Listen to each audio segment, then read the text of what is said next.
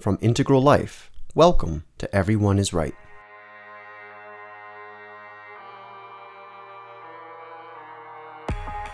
I think, you know, one interesting thing to say is that the idea of conscious evolution and evolution leading to something like the Omega point or global consciousness has been totally outside orthodox evolutionary biology and kept alive by folks like you.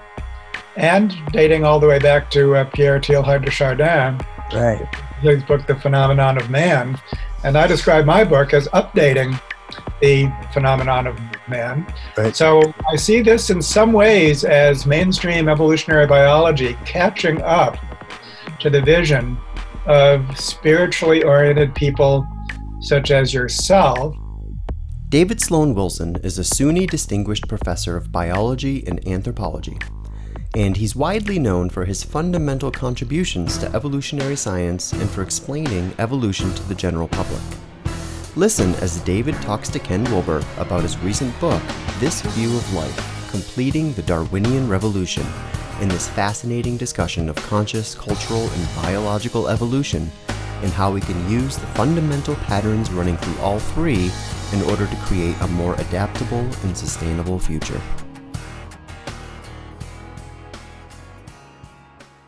All right. Well, David, my friend, we are here to discuss your recent book, This View of Life, and it's tantalizingly uh, subtitled Completing the Darwinian Revolution. And the idea basically on that part is that for a fair amount of time, evolutionary theory became what you refer to as gene centric. It, it became a little bit too focused on just the genetic, sexual forms of heredity that Darwin's theory basically just demands variation, selection, and some sort of, of inheritance. But that inheritance doesn't have to be simply genetic. We can also have things like psychological evolution and cultural evolution. So you say, once we appreciate that evolution goes beyond genetic evolution, then we can begin to use our toolkit to understand the fast paced cultural changes swirling all around us and even within us as an actively evolving entities in our own right. So, one of your main points is that in addition to genetic evolution, there are also cultural evolution, psychological evolution, and because aspects of all of these involve choices, there really is what you call conscious evolution. That's an incredibly important idea, especially coming from a scientist of your repute. Well, I think that um, thank you first of all, and you rendered it very well. So I don't need to say anything. You're you're doing it all by yourself. And um, I think you know one interesting thing to say is that the idea of conscious evolution and evolution leading to something like the Omega point or global consciousness has been totally outside orthodox evolutionary biology and kept alive by folks like you and dating all the way back to uh, Pierre Teilhard de Chardin, Right. his book, The Phenomenon of Man.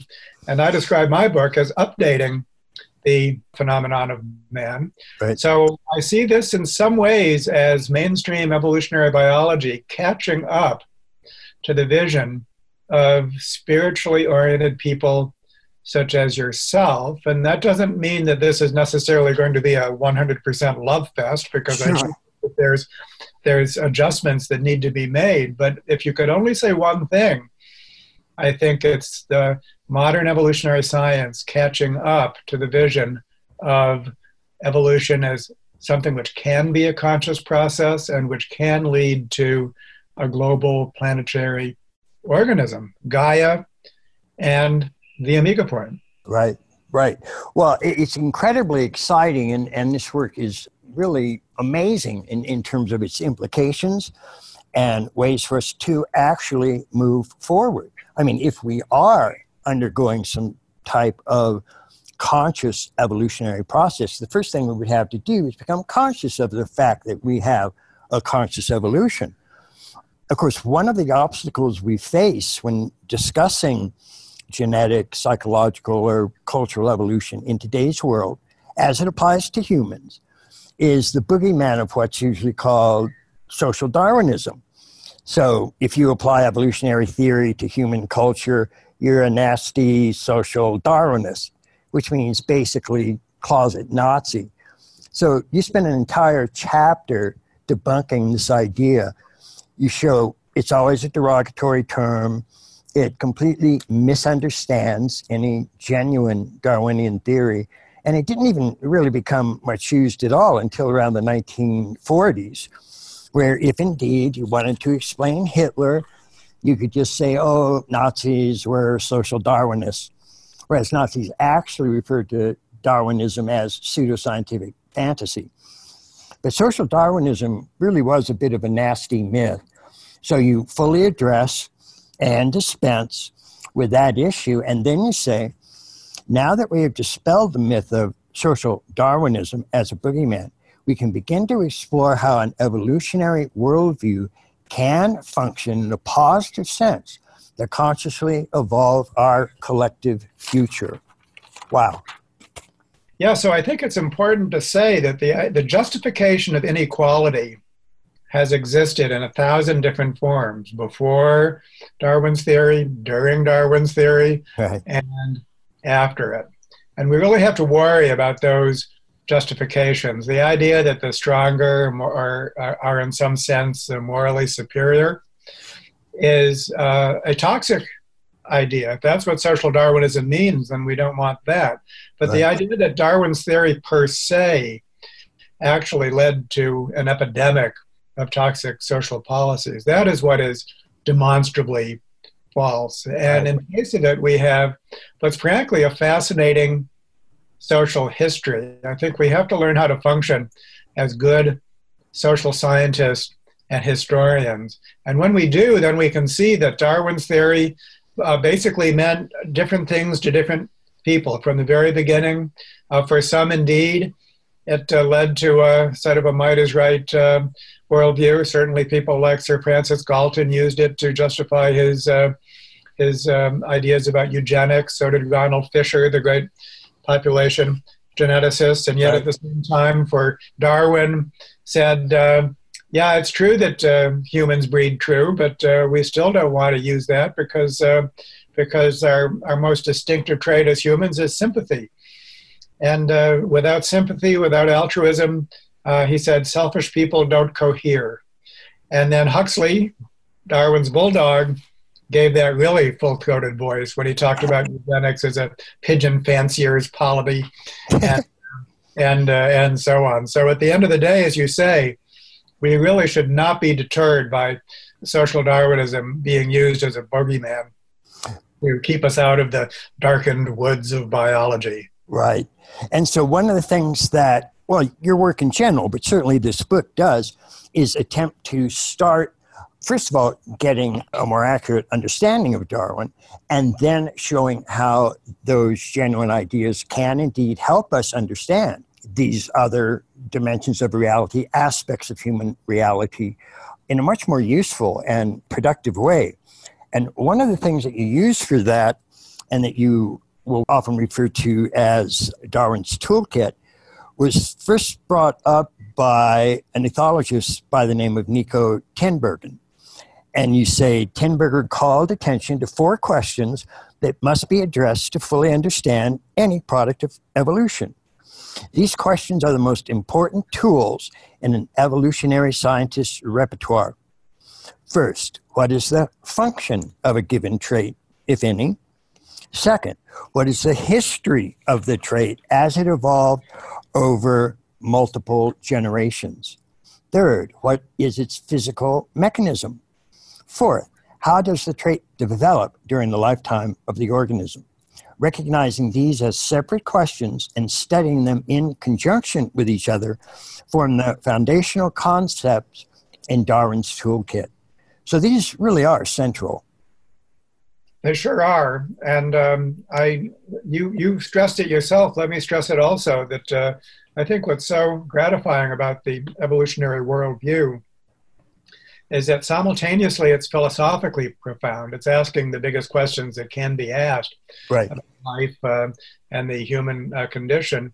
And secondly, it provides this immensely practical toolkit so that at the same time that we're asking the big questions, we can be solving the everyday problems of our lives. And those four questions are concerning function, history, mechanism, and development are so straightforward. Uh, the main puzzle, I think, when readers first encounter it will be, yeah, okay, whatever, but uh, exactly how does this function as a toolkit? And then, of course, subsequent chapters attempt to to do justice to that question. Uh, yeah, they do indeed, and uh, they really are fundamental. And I want to run this uh, this other issue by this sort of an additional way of looking at them. And the idea is that those four questions are would still be very important, but they apply to three major dimensions. And we find these dimensions basically in all sophisticated human languages. All languages have first, second, and third person pronouns. And those do indeed represent three very real, very important dimensions.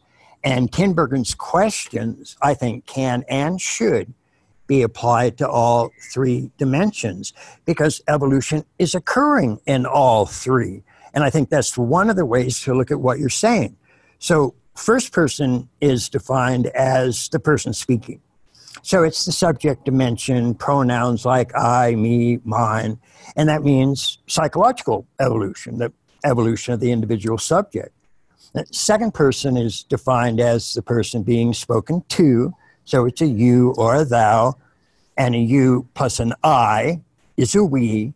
That's an intersubjective dimension. That is culture, and that's cultural evolution.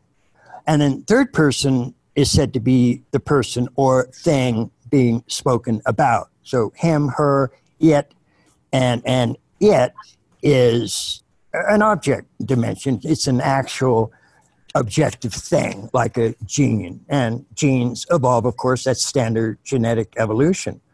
So these are three central dimensions of reality, and evolution is occurring in all three psychological evolution, cultural evolution, genetic evolution, first, second, third person. And all of Tinbergen's questions, again, can and should be asked of, of all three of those dimensions because evolution is occurring in all three of them. So, in other words, evolutionary theory is a third person scientific study of first, second, and third person realities. That makes a certain amount of sense to me. Well, I think that um, there's some a lot of interesting terrain to explore. I think there's some translations that are required, and uh, now, I am moderately familiar with your own work, and when I started to learn about it, I was very taken with the four quadrant schematic that you have that called the cosmos. And uh, right now, were you is that what you were describing more or less? Uh, with first, second, and third person, yeah, yeah, it does seem to be that. I mean, when I first stumbled on the idea, it, it became clear to me that these were dealing with just some really fundamental distinctions that human beings make and that do seem indeed to reflect something like a real reality. And that turns out to be just a distinction between subject and object, and then a distinction between an individual and a group. And if you take all of those, put them together, you get the inside and the outside of an individual and a collective. And those are often condensed into sort of three basic dimensions, and which is just the interior of an individual and then the interior of a group. And then there's the exterior of an individual and a group. But because those are both exteriors or objective or third person, then they're often put together. But then you find these three dimensions show up in an enormous number of places. They're the good, the true, and the beautiful, for example. Karl Popper recognized three worlds. Those were those the three dimensions. Jürgen Habermas, some people think he's the world's greatest living philosopher. He maintains that every single utterance a human being makes positions it in relation to three dimensions, and those are the three dimensions. It's Buddha, Dharma, Sangha. It's I, we, it. So those ended up being sort of really, really kind of fundamental dimensions. And the more I looked at them, the more I could start to see uh, just an enormous number of different types of approaches that people would take towards different issues, different problems, how they would actually conceive the world and study it. And those things just kept showing up.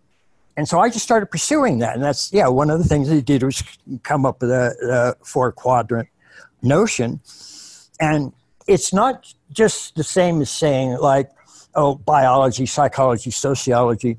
Those are sort of much more kind of complex fiddling, but those rest on these fundamental distinctions.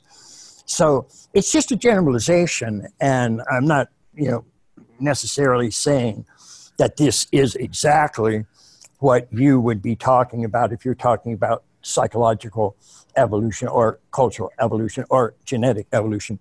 But there's certainly a family of resemblance. And, um, and I think that is useful because it does allow us to start making, we have to be careful, of course, but it does allow us to start making um, various kinds of comparisons and, and, uh, and move understanding forward in that general sense. And I certainly see that that appears to be some of the dimensions that you're very directly dealing with. Yeah, I agree. I agree. And um, I think that uh, one thing to say about it is that um, all of what you just said is is firmly within the boundary of methodological naturalism, as I like to put it. We're not uh, really straying into any sort of supernaturalism or right.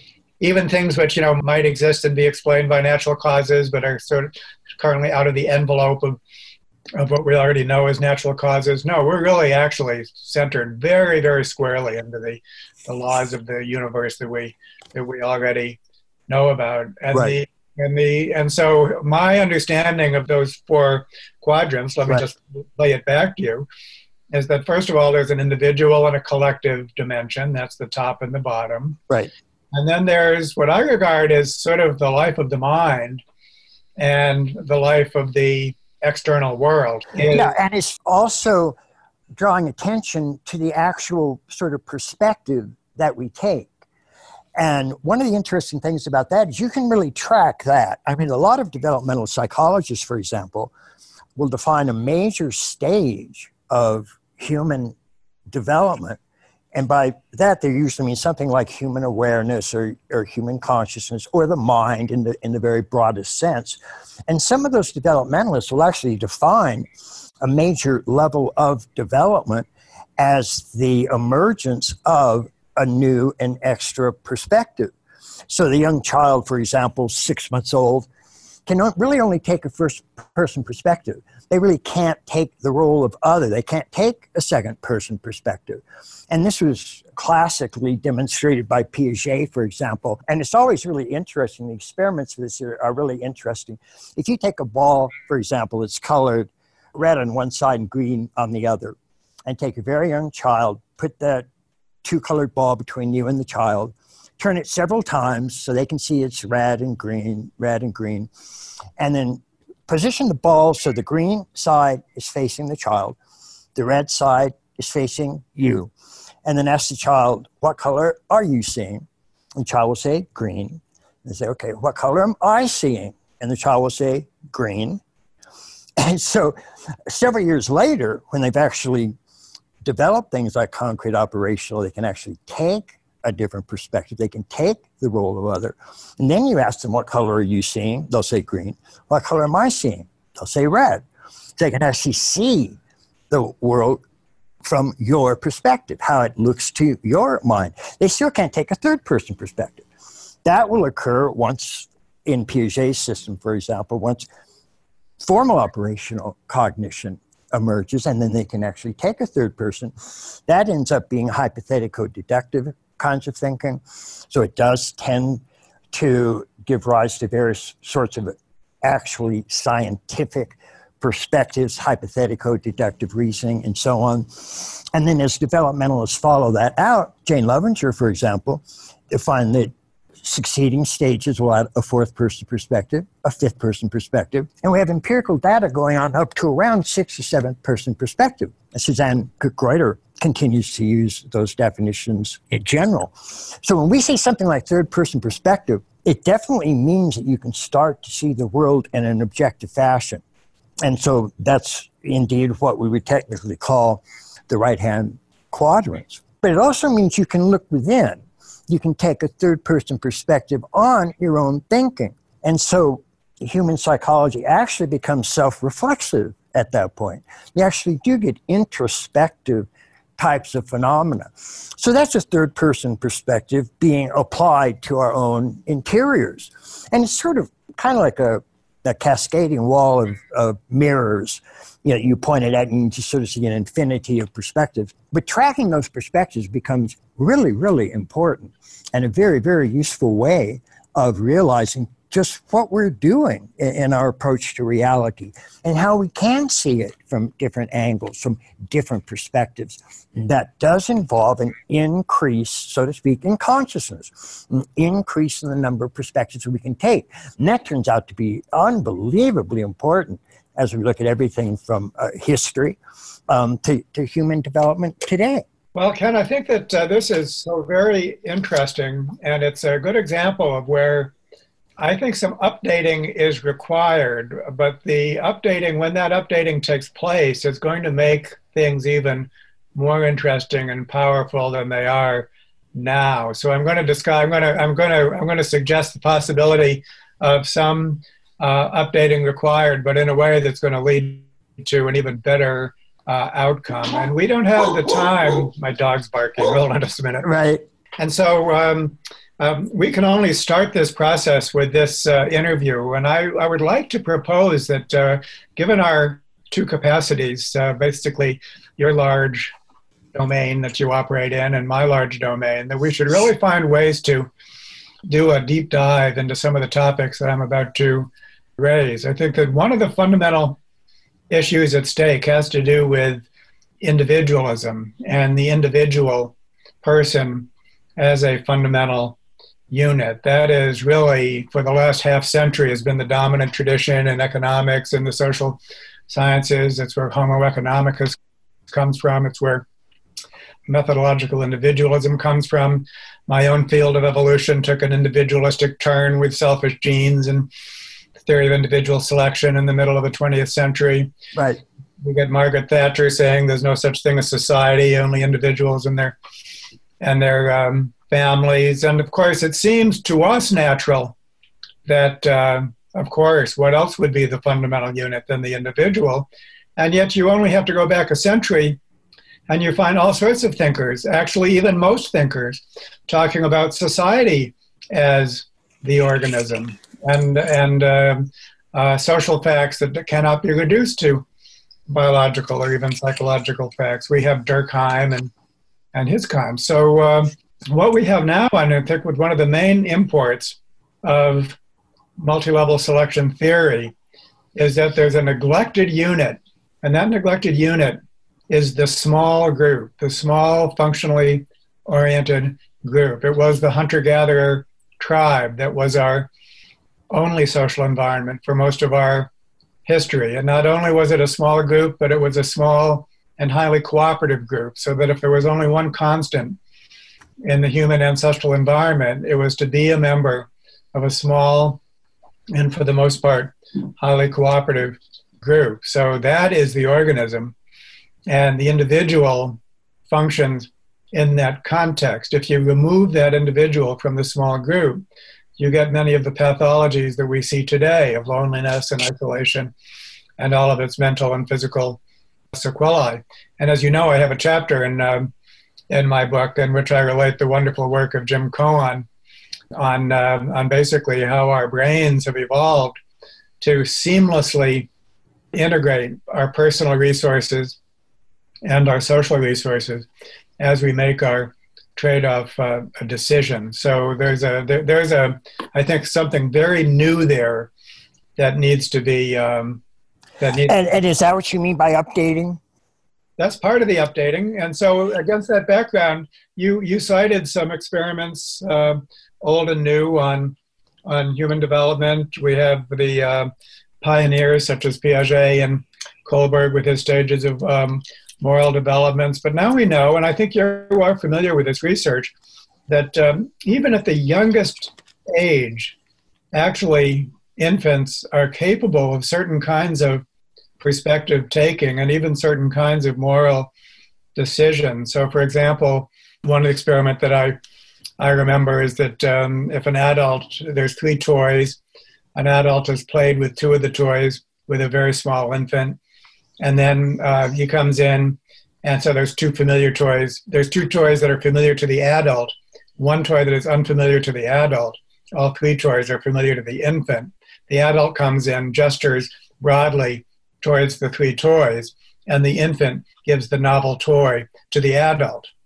And so this is a degree of perspective taking that we would that previously was thought only to develop at some later age, let's say four, six, eight, but now it turns out is is uh, exist earlier. And why not? I mean why were we thinking in the first place that the that the that the infant would be born an individualist and then only later would learn such things as empathy and and the and the instincts required for cooperation? Why shouldn't those be present at birth what's the theoretical warrant for thinking that some kind of psychological individualism comes before some kind of psychological groupism well yeah and one of the main points that um, I make with integral theory is that all four quadrants are always simultaneously arising. And I maintain that that goes all the way back uh, even to things like atoms and molecules.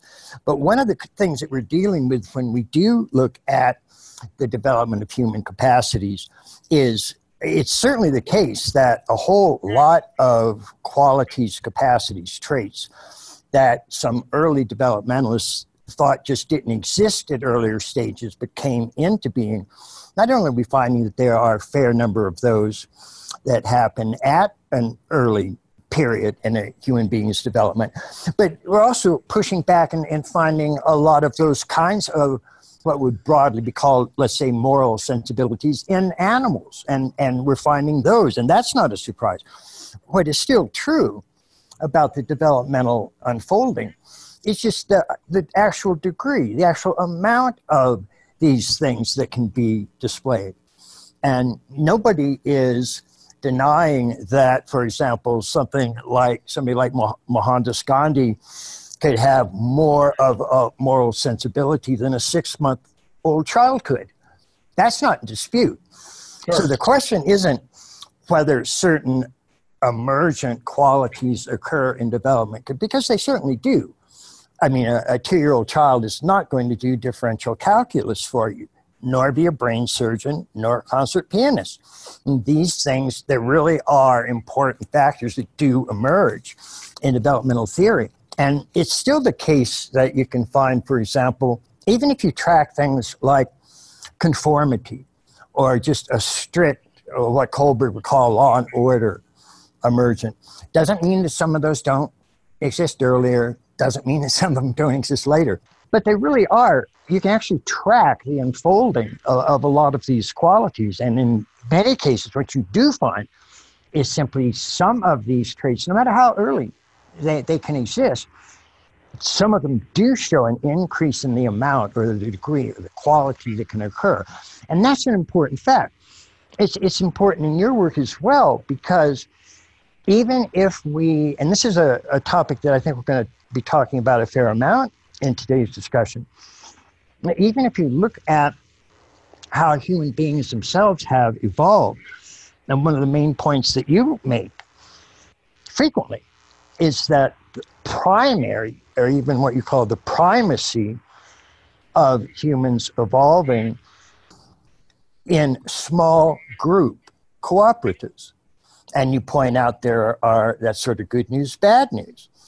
The good news is that means we really are fundamentally a group cooperative entity. Absolutely.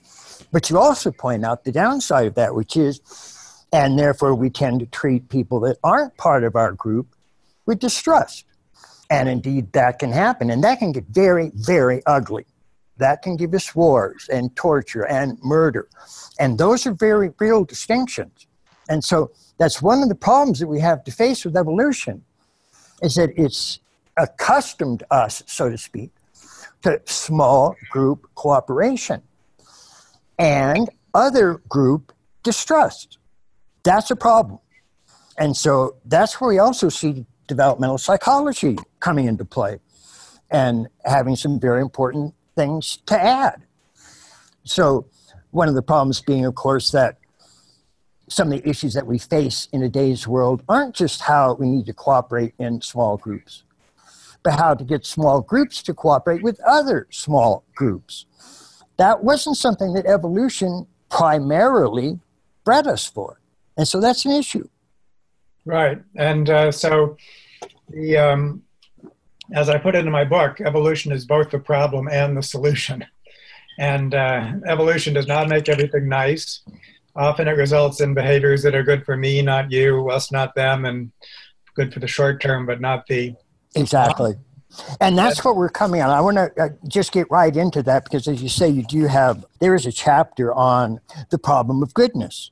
And so we can just get right into that. This was excerpted from the full two and a half hour discussion, which you can find on our premium podcast over at integrallife.com.